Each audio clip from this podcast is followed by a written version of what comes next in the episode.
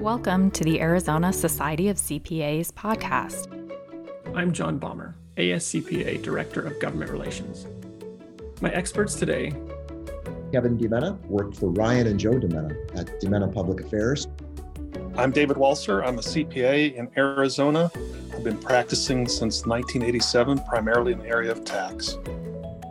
I'm Ann Cornelius. I have a CPA firm practicing in Old Town Scottsdale, and I've been serving on the Tax Legislation Committee uh, for I don't even know how many years at this point. It's a very long time. Jared Van Arsdale, tax partner with Ullman and Company, a small CPA firm here in the Valley. Ed Zollars. I am a certified public accountant, been in practice here in Arizona since 1982, and I am a native of the Phoenix area. Yes, this is Grant Nülle, uh, Deputy Director, Arizona Department of Revenue. What exactly is income tax conformity, and what impact does this process have on Arizona taxpayers and policymakers? Each year, the Arizona legislature considers federal income tax conformity, one of the many bills introduced. In most years, this annual exercise flies under the radar. Occasionally, though, Congress makes some major changes that can impact Arizona's state taxes. In short, conformity is the precursor for Arizonans being able to file state income tax returns using federal adjusted gross income as the starting point. So, why do we have to conform each year? What does that process entail for the legislature, the Department of Revenue, and taxpayers? Perhaps most importantly, why does it matter? To answer those questions, I spoke with some experts. To begin to understand why we conform and the processes involved, we'll need some historical context. For that, I asked ASCPA lobbyist Kevin DeMenna to shed some light. So, Arizona's Constitution is the last in manifest destiny. And by the time Arizona was set up as a state, they didn't trust the man, they didn't trust the establishment. And so Arizona has, as the result of that, a very powerful legislature and a less powerful executive. And one of the things our Constitution prohibits is the delegation of legislative authority. That's just flat out off limits. And so the perspective is this if you said that the Arizona Income Tax Code is the Internal Revenue Code. Once that code is amended at the federal level, you would have effectively amended the Arizona Income Tax Code as well. And that's not something that the state, that's not a power that it can delegate away. So, in the uh, age of states' rights and 50 little governments under one large, and with the advent of the income tax system, Arizona, up until the 80s, was the cowboy state that we know and love. And it didn't conform to much outside of Arizona, and the tax code really wasn't any exception. When did Arizona make the switch to conform to the Internal Revenue Code? In the 80s, business had reached the point where Arizona was coming out of the doldrums of trying to be a real estate economy, an agricultural economy.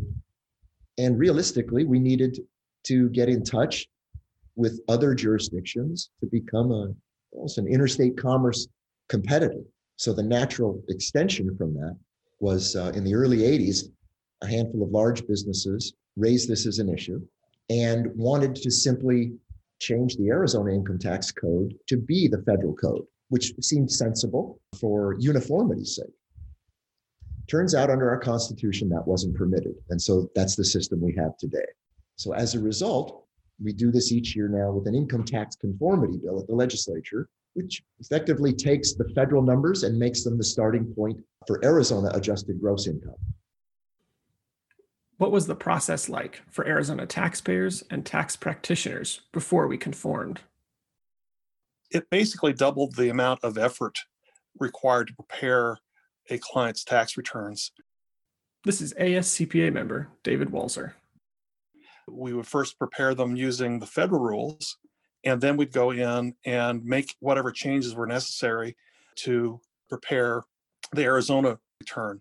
And since the same item may be defined differently for Arizona and uh, federal purposes, we had to keep those two definitions in, in mind. Uh, so it was very, I don't want to say difficult, but it, it certainly required a lot more effort than being able to just keep the single definition in mind when we were uh, doing a compliance effort.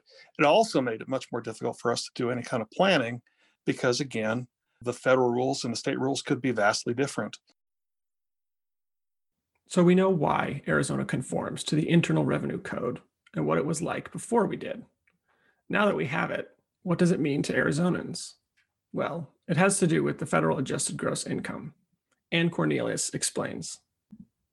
Federal adjusted gross income um, is a calculation made at the federal level. So when you prepare your federal individual tax return, you're calculating income minus certain uh, deductions to arrive at adjusted gross income at the federal level. That figure is particularly important at the state level because that's a starting point. So, um, in years where there are major changes, it's even more important that the state legislature act to ensure that we get the end result that we're looking for at the state level. Since federal adjusted gross income is the starting point for Arizona taxpayers, it makes sense why conforming is so important. I asked ASCPA immediate past board chair, Jared Van Arsdale, what conforming means for the Arizona legislature. Absent that conformity, the state of Arizona, the legislature would need to define or create its own individual income tax code just for Arizona tax residents. So federal tax conformity effectively gives the legislature quite a bit of flexibility. That's fairly practical. Rather than writing our own tax code, Arizona bases it off the feds. And since Arizona doesn't delegate the authority to determine the tax code to the Internal Revenue Code, we need to conform to that base, to that starting point. I turned to tax expert Ed Zollars for insight on Arizona's fixed date conformity process. Fixed date conformity means we conform to a specific day as the law existed on that day.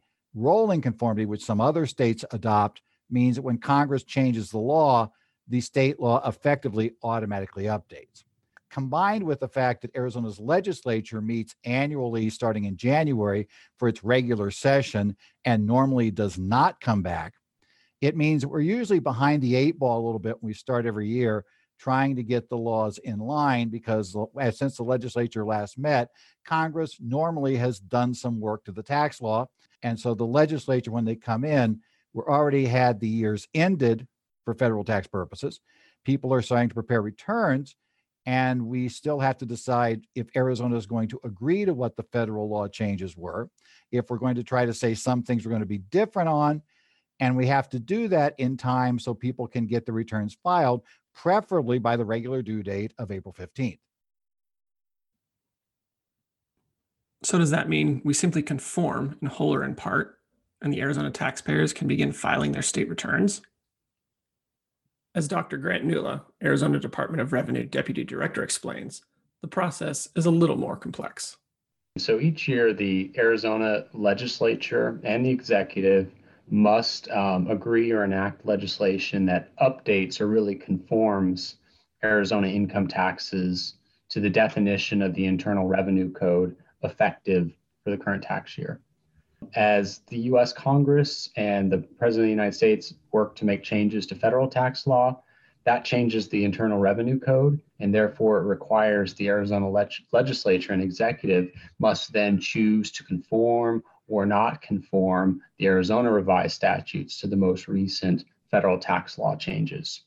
And so, to the extent that changes to the IRC or Internal Revenue Code increase or decrease FADGI, these changes flow through from the federal income tax returns to Arizona income tax returns, hence the keen interest by Arizona policymakers in this conformity process. Can you take us through the conformity process from the department's perspective? When one legislative session ends, DOR gets to work on what we call our year end process. It's basically we're going to prepare individual and corporate tax return forms for the upcoming filing season. So let's say typically a legislative session ends in late spring.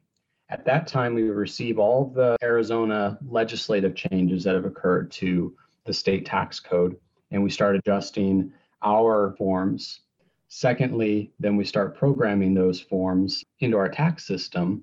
And then once we've done that, we start translating the paper form into what we call schemas. And schemas are just basically electronic blueprints of our of our returns and make sure that those schemas are tested and ready to send out to soft software vendors so that they can then in turn you know think of your h&r block turbotax et cetera. So they can take those schemas and build their software products around the arizona specific set of schemas. All the while at the federal level there can be changes to federal tax law throughout a calendar year perhaps it had happened during the during the legislative session that arizona legislative session that ended or perhaps it happened sometime during the summer or autumn while the Department of Revenue is in turn making its changes to its systems, developing the schemas, and, and so forth. So what the the assumption that Arizona Department of Revenue has is we're doing all this work because it's um, lengthy work lasting probably a good six months for us to prepare for the next filing season. As those federal tax law changes happen, we're assuming that the state is going to conform to all of those, those changes. And why do we have to make that assumption? It's really we don't have any better choice. Does the legislature have to conform to the Internal Revenue Code completely? The legislature really has three choices. They could conform to everything, conform to none of it, or conform to some and not and not others. We don't have a crystal ball in terms of under, knowing what the legislature will do. So we assume that they're going to fully conform, which is really in reality pretty much the case year after year after year, because rarely are there substantial federal tax law changes that really necessitate the legislature not totally conforming to the changes to the IRC. It's that mismatch in timing between what the feds do in terms of term, determining federal tax law and the timing of our work of our the department's workflow to prepare for the following tax season that really creates this conformity issue. So the department's doing its work. Now we're coming up to filing season in January of the next year. And the legislature goes into session. And before they do that, um, by statute, uh, 42 1005, the Department of Revenue has to issue a report to the legislature by January 10th that explains what changes were made at the federal, le- federal level that require a conformity decision and if there are any costs or are any revenue impacts, increase, decrease to the state by conforming to those federal changes. And so then the legislature takes takes that DOR report, translates it into a, a conformity bill. And usually, as I said before, it's usually full full conformity is what's reflected in that. And they move it through the legislation legislative session as quickly as possible, because what that bill really do, is doing is telling the department and prepare, tax CPAs, tax preparers, everyone that's fi- just about to file their returns or are in the process of filing returns that yes, the return that is re- that you are filing is reflective of how the state is going to treat the federal tax law changes. And if that bill isn't passed, then the department nor its customers know whether or not those those changes in the Internal Revenue Code are going to be flow through to the state return. While seemingly routine, income tax conformity is no small feat. From ADOR's standpoint to the legislators who have to analyze any IRC changes and introduce and pass the bill, there's quite a bit involved. As we all know, the Arizona legislature convenes in January of each year. Income tax returns are due April 15th. That's a fairly small window for such a necessary and substantive piece of legislation. So naturally, taxpayers and CPAs are eager for the legislature to conform as early as possible in the year. But what happens when that doesn't happen? Here's Jared Van Arsdale again. From a practitioner point of view, the taxpayer point of view, from the Department of Revenue, and the Department of Revenue is they're making some pretty significant assumptions because they have to get forms out, right? Taxpayers need forms. Those forms have to make some pretty significant assumptions based on conformity, right? And that's one administrative challenge for the department. For practitioners, it's the exact same thing. We're making, we're following the state's lead on some of those assumptions, maybe based on some historical consistency, you know, but there's some nuances that the state hasn't adopted in the past that creates uncertainty, particularly, you know, think of depreciation related issues, but more particularly individual residents without that certainty, they're, they're going to either file and be non-compliant, right, with certain tax provisions because they simply aren't aware. It creates compliance issues. It probably slows the process. It delays a lot of people from filing. You know, lot of people will go on extension to create that certainty for themselves. So, like, you know what? This is a big tax issue for me. I'm not comfortable making a guess until the state legislature kind of comes to uh, a conclusion on their conformity decision. So I'll just extend and kick the can and have some certainty. Ed Zollars expands on the impact on Arizonans when there's late conformity at the legislature. When we have later conformity, a couple of things happen. Some people just like to do tax work earlier in the year. So they're going to want to file their returns in early March. And the problem is they have to guess which way Arizona is going to go on conforming items. If they guess wrong, then the problem is they have to come back and redo their return or face the option that they may get notices that will redo the return for them and end up with having negative adjustments. More often, what happens is, though, people then have to sit there and wait. They have their federal return all done, ready to go, but they don't know the answers yet on Arizona. The same thing happens for the tax professionals. You'll get all the federal work done, but you won't yet know what to do about Arizona returns. And your choice is either to go forward with what normally Department of Revenue will make assumptions about what's likely to happen, to go forward with that and hope the Department of Revenue got it right. And obviously, if the legislature's not yet passed the bill, we don't know for sure yet what's going to happen in that regard. Or you have to just delay and sometimes even put returns on extension because there have been years where the legislature has been unable to decide by the April 15th filing deadline. Early passage of the legislation is, by all accounts, a key factor in the annual conformity exercise. Part of what can delay the legislature from acting is the impact on state revenues. The real reason why we'll see a change in revenue is pretty simple. If we're changing the amount of income less deductions, if that number is generally going up federally, let's say we've made more things subject to tax, if Arizona did nothing but conform and didn't change their rates, we'd see revenue go up. Conversely, if the federal government were to add a lot of deductions to the code, then when Arizona conforms, we will see the revenues go down. Or put another way, anything that constitutes relief at the federal level will, as a natural course, reduce adjusted gross income, the starting point for taxable income in Arizona. The opposite is true. You can add to it. And so when this happens, that money becomes new revenue. And this is the constant balance with conformity the revenue side and the desire for this uniform, understandable tax code. So, Kevin, there's a potential for a lot of debate on this topic based on the revenue implications. Frankly, if conformity produces a revenue windfall, there will be thoughts on how to spend it. And if it produces the opposite, somebody's going to say this will cut into teachers getting a salary increase. Indirectly, all of this is true. It's a series of trade offs. But does conforming always mean we'll have a revenue impact? We could have had 100% conformity and just adjusted the rate to get the right tax revenue number. Is that a better solution for lawmakers to consider? Well, I, I don't want to uh, suggest that we ought to be always uh, adjusting the rate every year because it would be nice to have some sort of stability in the rate structure. But in 2017, there was a large change in the definition of what is the tax base. That is, what, it, what constitutes taxable income.